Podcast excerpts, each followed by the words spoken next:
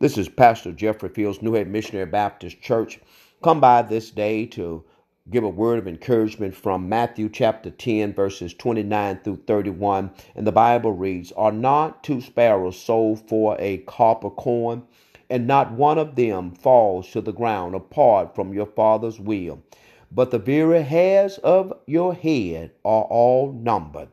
Do not fear, therefore, you are more valuable than many sparrows." I come to let you know today that you have value. I come to remind you on this day, because God sent Jesus into the world, that he died upon that old rugged cross, that God gave his very own Son, that whosoever shall believeth on him shall not perish, but shall have everlasting life. And I want to let you know, because Jesus laid down his body, because Jesus shed his blood, I want to let you know, because you have been bought with a price. That's the body and blood of Jesus Christ. And I want to remind you on today that you're more valuable, hallelujah, than your problems. You are more valuable than your trials and tribulations. I want to let you know that Jesus knows the very hairs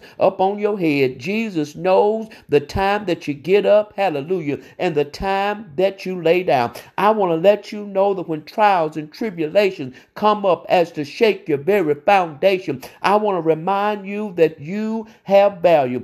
I need to let you know that don't fear what man can do to you, because the Bible says God be for you, hallelujah, who in the world can be against you. Why? Because you have value. You are more valuable than not just one sparrow. You are more valuable than many sparrows put together. So on today, when the situations of your life seem as though there is no hope, realize that you are more valuable than anything that may ever come up in your life. So on today, when doubt, when discouragement, when situations come up in your life that you feel like all is lost, put your trust in God and know that you have value. Speak life to yourself and let yourself know. Before I close out this word of encouragement, somebody ought to throw your head back and say, "Glory, hallelujah." Why? Because I have value. Speak to yourself and let yourself know today